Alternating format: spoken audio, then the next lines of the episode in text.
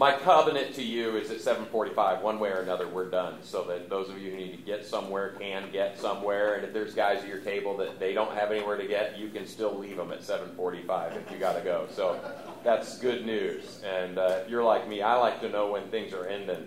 If you're ever like in the church service and it feels like, hey, wait, whoa, whoa, whoa, we're not wrapping up, and there's the right rhythm of time.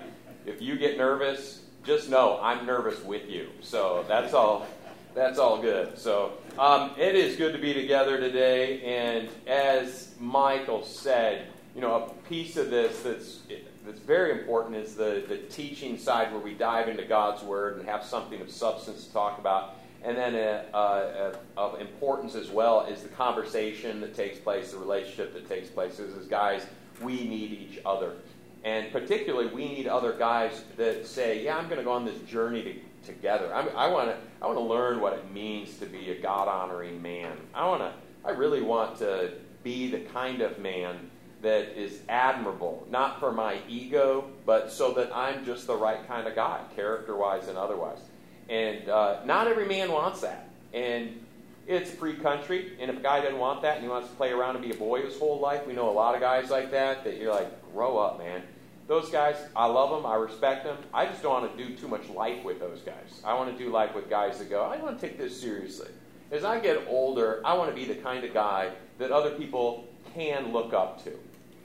And I don't I'm pretty sure that that's why you're here too. Is that when you kind of fast forward down the line, you think, I want to be a mature man. I don't want to be the guy that's, that acts like a kid his whole life. I'm, I want to be fun. I don't want to be so straight laced that I'm no fun. But I, don't, I want to be taken seriously.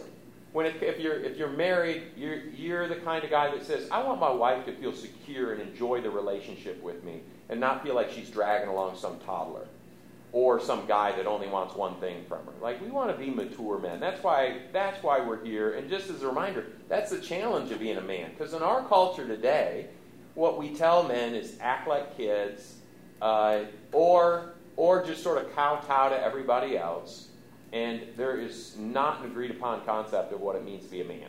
And so last week when we were here, we talked about the different qualities of a man. And uh, if you weren't here, you can listen to the podcast where we cover that.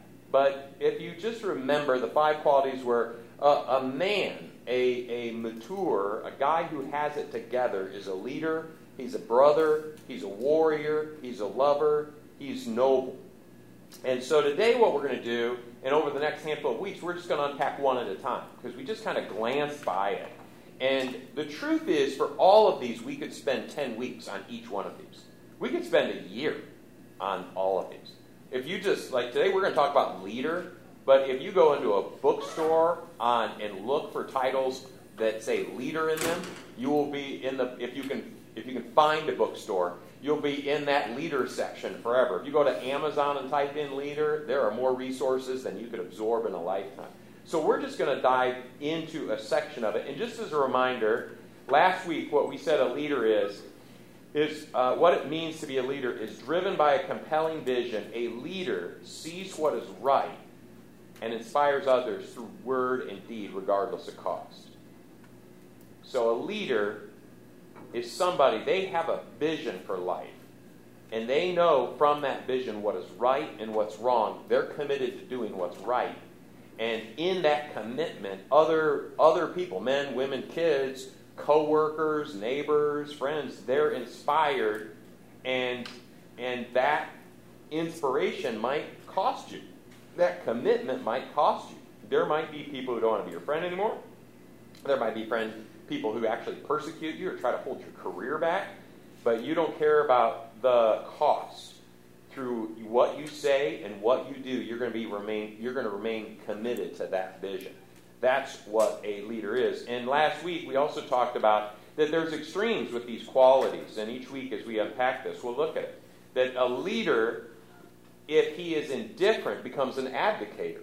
His his like mantra is, I don't care.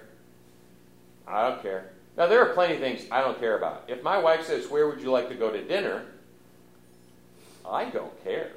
Unless she recommends a place with fish. That's disgusting. But but I'm mostly indifferent about certain things. If it comes to we're making some travel plans for the fall, hey, where would you like to stay? Hotel? Should we get a one that's very good, or should we get one that's superb? I forget what the Expedia terminology is. I'm like, I don't care.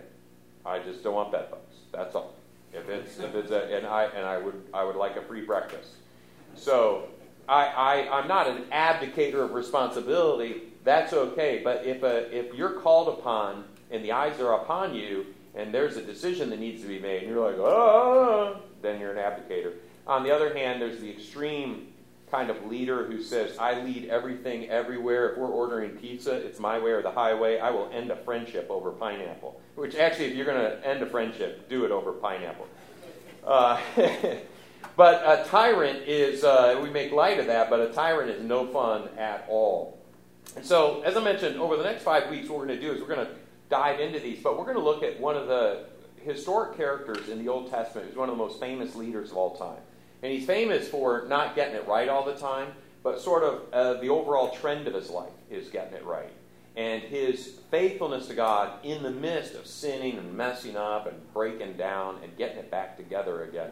He truly is one of the most remarkable leaders. And his name is David. He was the great king of the united uh, kingdom of Israel. There were only three kings of the united kingdom Saul, David, and Solomon. And then after that, it's all split up. And David's really the zenith. He's the high point. He's the guy in the line of David. Even when Jesus comes, he's in the line of David. People look back at David. Again, not because he was perfect. We'll talk about some of the pockmarks, but we are going to look at David in all of these characteristics. And today we're going to look at the quality and characteristics of David when it comes to being a leader. And the context of the story, if you have a copy of the scriptures, you can go to 1 Samuel 18, and we're just gonna we're gonna bounce around 1 Samuel a little bit. But in uh, in 1 Samuel, uh, it says uh, it's this is on the heels. In fact, in another couple weeks, we're going to go back in time. We're going to bounce around this timeline, not to confuse you, but it just fits with what we're trying to do and so uh, this story occurs after the famous Goliath incident. Even if you didn't grow up in church, you probably heard of David and Goliath and the slingshot, and Goliath gets knocked down, and then David cuts his head off. It's a great scene in military history. And, uh, and so in this, uh, in this incident, David goes from unknown kid who just stumbles upon the battlefield to the most famous warrior in the nation. And so everything shifts and goes wrong, but also is going to be revelatory to David's approach to leadership with a song. It all hinges on a song. And the song is uh, in verse 7. Saul has slain his thousands, and David his tens of thousands. It's a little ditty. David and the warriors are coming back from battle, and the women are out on the streets, and they got palms, and they're exuberant because it's not the Philistines coming to kidnap them and take them back as captives, forcing them into some awful thing. No, no, no. The, the men are back. And why are the men back? Because David won. The kid warrior won. And they start singing.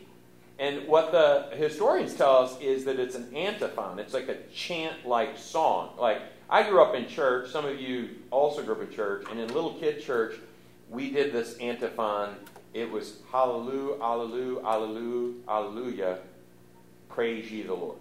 And they would, and uh, if you grew up probably Baptist, you probably heard that one. There's some other traditions that did it too. For all I know, Catholics did it. I don't know, but but uh, but they would get this side of the room that would go hallelujah, hallelujah, hallelujah, hallelujah, and then they would turn to the next side and they'd stand up, praise ye the Lord, and they go back and forth. And when you're like five, this is the greatest song in the history of the church. It's dynamic. In fact, I think we should probably bring it back. Right now, Chris Tomlin is writing some lyrics to go with it. That's a Chris Tomlin joke for those of you who know who he is. But uh, Samuel tells us, he's the narrator, if you will, he's the historian, he tells us, it says, um, when the men were returning home after David had killed the Philistine, Goliath, the women came out from the towns of Israel to meet King Saul with singing and dancing and joyful songs and timbrels and lyres, and just basically trashy musical instruments they made in their yard. Uh, no, they were great musical instruments. I, I, shouldn't call them trashy. That's not nice. Uh, and as they danced, they sang Saul has slain his thousands, and David is tens of thousands. And if you're a healthy leader, if you're Saul and you have it together and you're mature, then you just kind of grin. You just go, yeah, the kid did all right. He works for me. I got the star. Uh, I got the star warrior on my team. That worked out. That worked out really well. If you're a healthy leader. In fact, what's interesting is the experts on the ancient language. It, it doesn't. It doesn't appear that the song was meant to be a contrast. Like Saul, he he took out a thousand, but David took out tens of thousands. Actually, what the what the ancient scholars say is that it was more like the women would line up, and one group would say Saul, and another would say David, and they go back Saul, David, Saul, David, killed his thousands, killed his tens of thousands. In other words, it wasn't that David killed tens of thousands, it was together, the like combination of them together, they were fierce. That was what a lot of historians think was going on there. And, and Saul's response is quite telling to Saul's approach to leadership and to the interior of his soul. But it also, by the context and the following stories and what's not said, we learn something about David in here too and his approach to leadership. David, David doesn't seem to take this to heart. He, do, he doesn't seem to go, that's right, ladies, I'm the man. He doesn't suddenly have more swagger in his step and he isn't getting uh, disrespectful to Saul. There's no incident where he is anything less than humble and submissive to Saul and all the surrounding stuff. But what we do have is Saul's response. It says Saul was very angry. This refrain displeased him greatly. If you underline things, that's the one to underline. It displeased him greatly. They have credited David with tens of thousands, he thought, but me with only thousands. What more can he get but the kingdom? And from that time on, Saul kept a close eye on David. And what it seems is that when the song was sung, Saul didn't just hear that song, but he heard the words of Samuel, who is the spiritual leader in the kingdom at the time. Because in just a handful of months, maybe a year earlier, there was a very terse interaction between Samuel and Saul. Saul had a job to do, he didn't do it, and Samuel is sent by God to confront Saul. And my hunch is, is that when the song was sung, Saul heard a different verbiage. He heard different words. If you just flip back 1 Samuel 15, uh, just verses 27 to 29, it says, The Lord, this is Samuel to Saul, the Lord has torn the kingdom Israel from you today and given it to one of your neighbors, to one better than you, who is the glory of Israel. Who, uh, he who is the glory of Israel does not lie or change his mind for he is not a human being, that he should change his mind. And so this was only this was on the this was on the heels of the prior battle. Saul disobeyed God. God's going to discipline Saul, and he says, Look, you blew it. You're fired. I'm finding a neighbor of yours who's better. And so Saul's on the lookout. He's on the lookout for a neighbor. And what's his constant question? Is he better than me? Is this guy better than me? Is this guy better than me? And then all of a sudden the song erupts. Saul has slain his thousands and David has tens of thousands. It was like ding, ding, ding, ding, ding. I found the neighbor who's better than me. At least they think he's better than me. And it says that from, from that time on, once that song became the, the hit song in the nation of Israel, that from that time on, Saul kept a close eye on David. And if you um, fill in the blanks, here's your first fill in the blank. There's a principle of being a leader never take praise and popularity too seriously.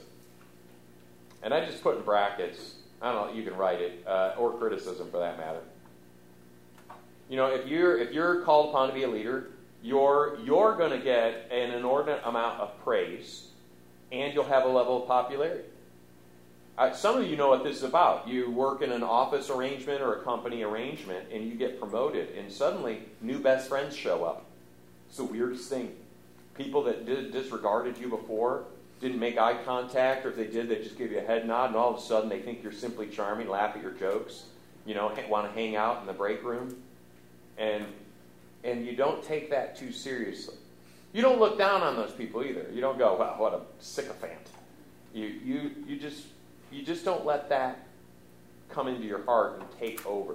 But you also don't take the criticism. In Saul, Saul took everything as criticism. In fact, eh, earlier, there, there's this, in this whole interaction where Samuel, let's just go back in time, and I hope I'm not too confusing on timeline stuff here, but back when Saul was being confronted by Samuel, this is before the battle against Goliath, before the song, before David's Mr. Popularity, Samuel says to Saul in that same context, he says, Although you were once small in your own eyes, did you not become the head of the tribes of Israel? The Lord anointed you to be king over Israel. See, it was in the context that when he's confronted, Saul blames the soldiers around him. He blames Samuel for being late to a party. He's blaming, blaming, blaming. But what he's doing is he's not taking any responsibility. It's not my responsibility. I, I, I couldn't do anything about it. I was, a, I was a hapless victim. I was a victim of your schedule, Samuel, and I was a victim of these guys who kept telling me, hey, when are we going to get when are we going to get going? When are we going to get going? So I, I just had to do it. And Samuel goes, You're the king, man. Why do you think inside you're not the king? Why do you think you're not the one that's put in this area of responsibility? And that's meant to be a massive contrast in the book of Samuel with David. Because while Saul, when he examined the interior of his life, he saw himself as quite small, David, it was quite different. Now, what we don't have is David ever going, you know, when I think of myself, I think I'm amazing.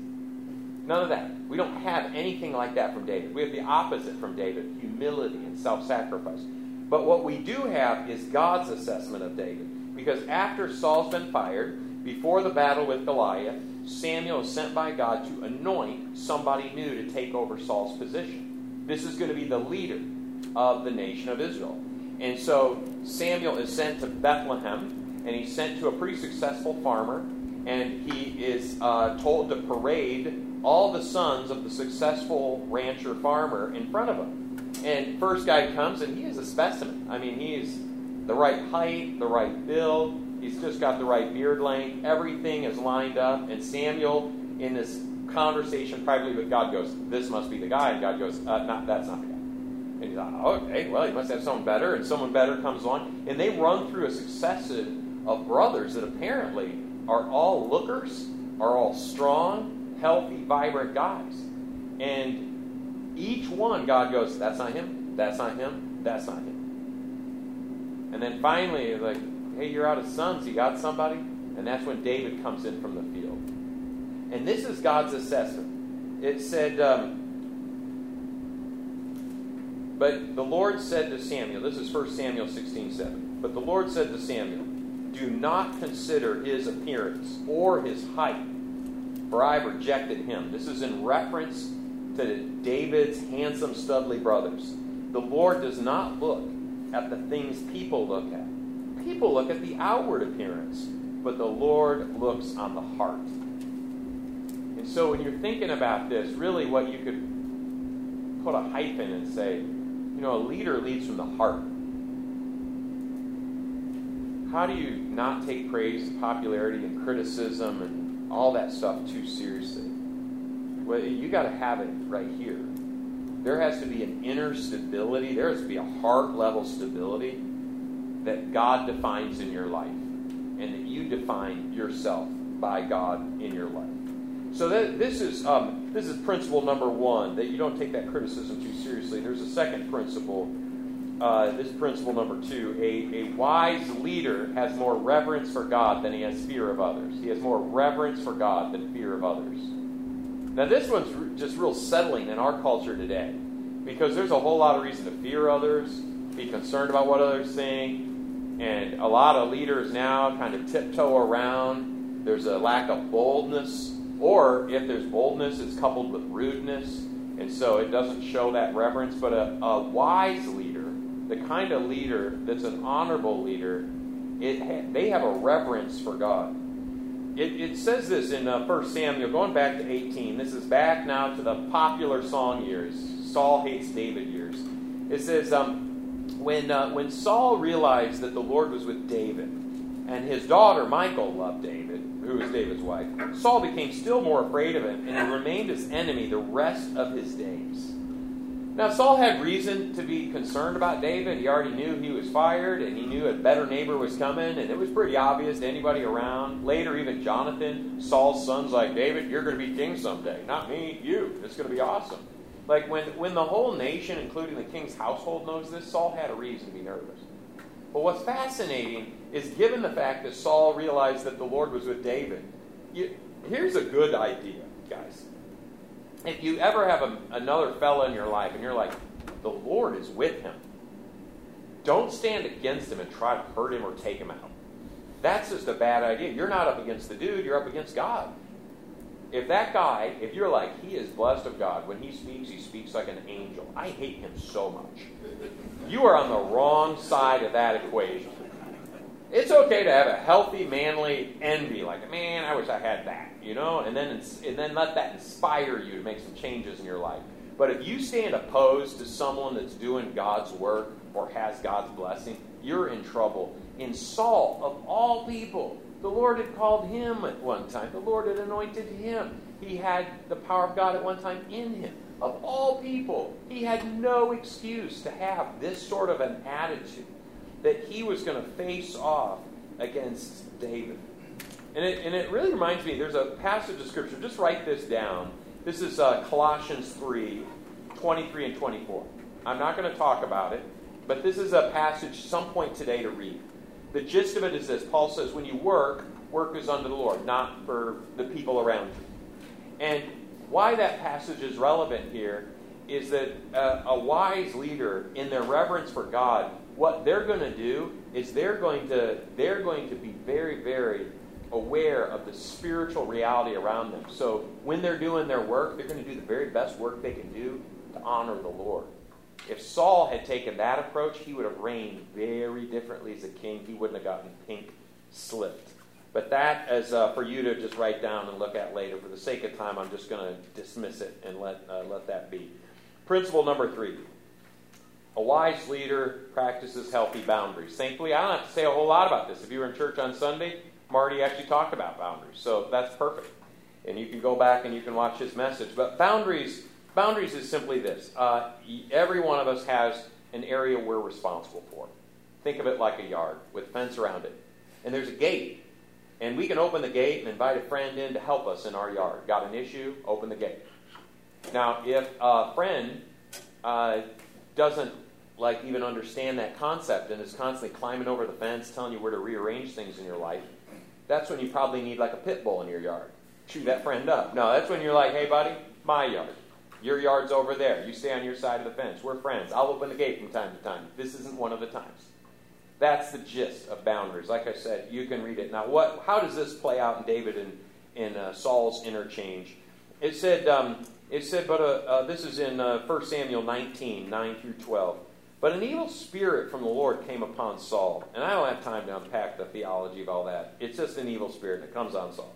And he was sitting in his house with his spear in his hand. This is, you know, I sit in my house with my remote.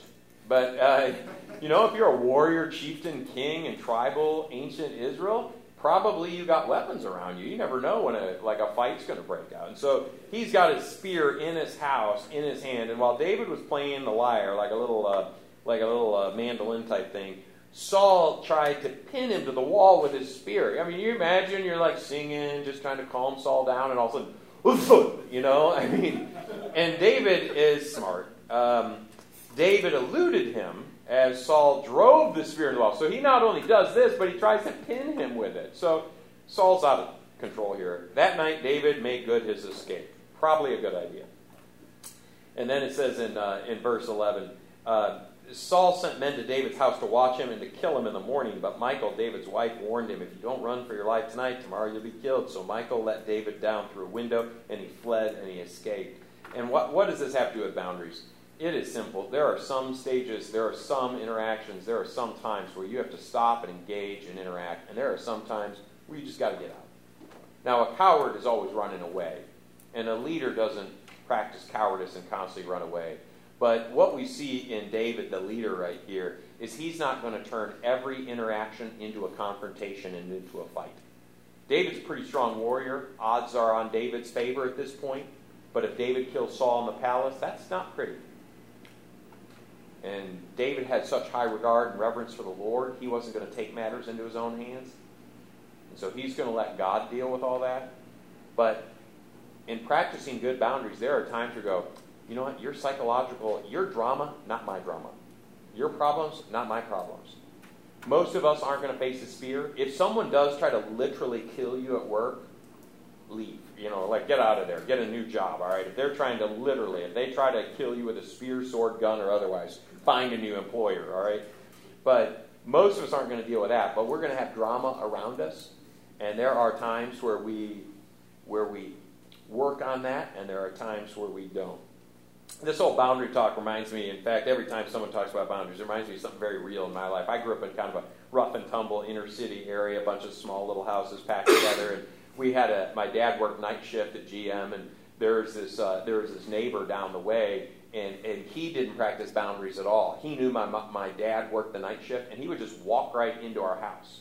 He would it drove my mom nuts. She would tell my dad, and my dad would never go down to the neighbor. Like if a neighbor did that to my wife, I would go down and be like, "I work at a church. Do it again, I'll kill you." you know?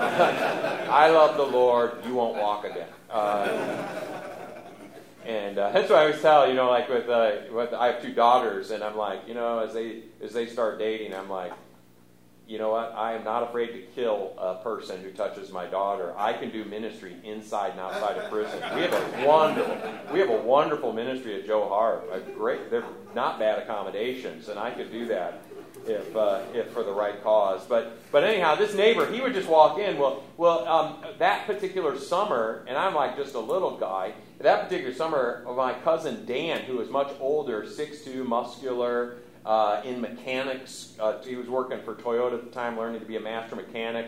He was a big, hulking dude. He came to live with us while he was doing some coursework in Lansing, and, uh, and the neighbor didn't know it. And so we're all at the dinner table, and the neighbor, all of a sudden, door flies open, neighbor walks in. Dan didn't know who the guy was or why he was walking in the house, but Dan steps up, and he's towering over this dude. And he just, he marches that guy to the front door, puts him on the step, and goes, ring the bell. That guy never just walked in the house again. And some, for some of us, it's you know run when the spear comes, and for some of us we go, you stay on the porch right now. And a good leader practices those those boundaries. All right, let's um, I got I, I uh, let me make sure I, am uh, get to our fourth point here. Uh, principle number four here. A wise leader operates from principles that transcend circumstances and opportunity. There is a, this is a good one. I, I, love, this is one of my favorite David stories, and you'll get it in a moment here. But think about this: is sometimes people um, develop their principles based upon their circumstances and opportunities. In other words, their principles are very, very fluid. So it, it isn't what's right, it's what's expedient, it's what works. I hop on this opportunity. And a wise leader has these operational principles, we could say biblical principles, and say, I decide what's right and wrong, not because I decided it, but because God decided it. He didn't even take my he didn't even take my my voice into consideration. He just made the rules. My job is to understand what are those principles that, that he actually laid out, because they're good, they're eternal, they're life-giving, they don't cause harm. So if I'm on board with those principles, that's transcending of the circumstances and the opportunity. If the circumstances and the opportunities are awesome, I've got a real sure footing. I'm not going to let it go to my head and become a jerk and arrogant. On the other hand, if the circumstances are challenging and the opportunities are diminished, I'm not going to become desolate. I'm not going to attack other people. I'm not going to become a complainer. The principles that guide my life, they are above all the stuff that's happening in my life. Does that make sense? All right, so here's the situation. This is a good one. It's a real guttural guy one. 1 Samuel uh, 24 says, um, after uh, Saul had returned from pursuing the Philistines, see, Saul now is pinging back and forth. On the frontier, he's fighting the Philistines, and then when that when they're subdued, he runs and he's trying to chase down David because he hates David. And then, then the Philistine thing will erupt, and he'll go fight the Philistines, and then he's back fighting David again. He's back and forth. It's a very tribal culture at that point. Think of it more tribes. Don't think of it as English monarchy and castles. think of it more like warrior chieftains. And so Chieftain Saul it says, after Saul returned from pursuing the Philistines, he said, David is in the desert of En Gedi. So Saul took 3,000 able young men from all Israel and set out to look for David and his men near the crags of the wild goats. You know, that really seems like a good use of your military to chase down David. He came to the sheep pens along the way. A cove was there, and Saul went in to relieve himself. See why this is, this is a really good story. He went in to relieve himself. Now, just for the record, the scriptures can become more guttural at times, but they're like ladies read this thing. So, in Hebrew, it doesn't say relieve himself. Uh, because he wouldn't, if you're going to, we're men. If you got to pee, right? You're not like, guys, I'm going to have a little privacy over here in the cave, right? I mean, you're you live with the warriors. You're like, hey, I gotta go. He went in the cave to do a sit down job. You know, this is uh, this requires a little more privacy concentration. That's why he's going in the cave. I just want that clear because the rest of the story doesn't make a whole lot of sense if he's just going in there to to, to stand, do a stand up job. And so it says, um, it says uh, he came to the sheep pens, and Saul went in to relieve himself. David and his men were far back in the cave. So this is a like David, uh, Saul's using it as a latrine, and David's hiding back in there. And the men said, This is the day the Lord spoke to you, and he said to you, I will give you your enemy into your hands for you to deal with as you wish. Then David crept up unnoticed, and he cut off. He could kill Saul there, but instead he cuts off the corner of Saul's robe, which tells you the level of concentration Saul's in at that moment. Am I right? Because I, you know, I, there are many instances where I'm going to the bathroom, but you know, if a fly comes in, I'm going to notice it. A dude in a sword, I'm like, hey, hey, hey! You know, this is so Saul. I don't know if he had too much dairy and cheese and was bound up. I do not know why. I don't know if it was loud or noisy or what. I don't mean to be gross, but it, you know, this is one of those great stories in the Bible that's there for our enjoyment. And I do think when it was being written, they were like, this, people will laugh over this, you know. We don't laugh enough about some of the stuff that's in the Bible, but this is just a good one. And so, but here's what's interesting. Um, uh, the men say words to David that God said to David that's nowhere in Scripture, which leads us to believe that God didn't say these words to David, but they were putting words in God's mouth. Didn't remember the Lord said He was going to deliver an enemy in your hands. You do anything you want with it which doesn't really sound like something God would say. God, I mean, that really doesn't say God doesn't. He he'll tell people what to do. He's like he never was like torture them if you want to. He never says that ever. So that seems very unlikely. You can always. This is just for free. It's not in your notes. You can always find friends that will misquote God or take certain passages out of context or or quote some Christian song they heard or something and they're like, "This is life," and you're like, "No, it's not." this is where the principles have to be rooted in something deeper. And so, what's fascinating, it says afterward, David, David uh, was conscience stricken for having cut off a corner of the robe. Saul's trying to kill him, and he just cuts off a little piece of the robe. And he said to his men, The Lord forbid I should do such a thing to my master, the Lord's anointed, or lay my hand on him, for he is the anointed of the Lord. And with these words, David sharply rebuked his men. I mean, they're with swords. They're ready to go. They're like, You brought back cloth. We're going to go shish kebab him and he rebukes the men and did not allow them to attack Saul. And Saul left the cave and went his way. And later, later it becomes revealed. And then Saul, Saul is driven and tossed about by every breeze that hits the atmosphere. And so Saul, like, oh, I'm so sorry, I shouldn't do that. And then he's back at David again. But, but the reason that that's a good story that, that shows us this, David, if David didn't operate from principles, was there an opportunity Oh, yes, there was an opportunity. But David, David said, The Lord has put someone in place. It is not my job to knock him out of place. The Lord has not told me to take him out. The Lord's only told me I'm going to be king. The Lord hasn't told me, take the throne. The Lord's told me to wait. That was evidently the message that David had gotten. And David was patient and David was obedient.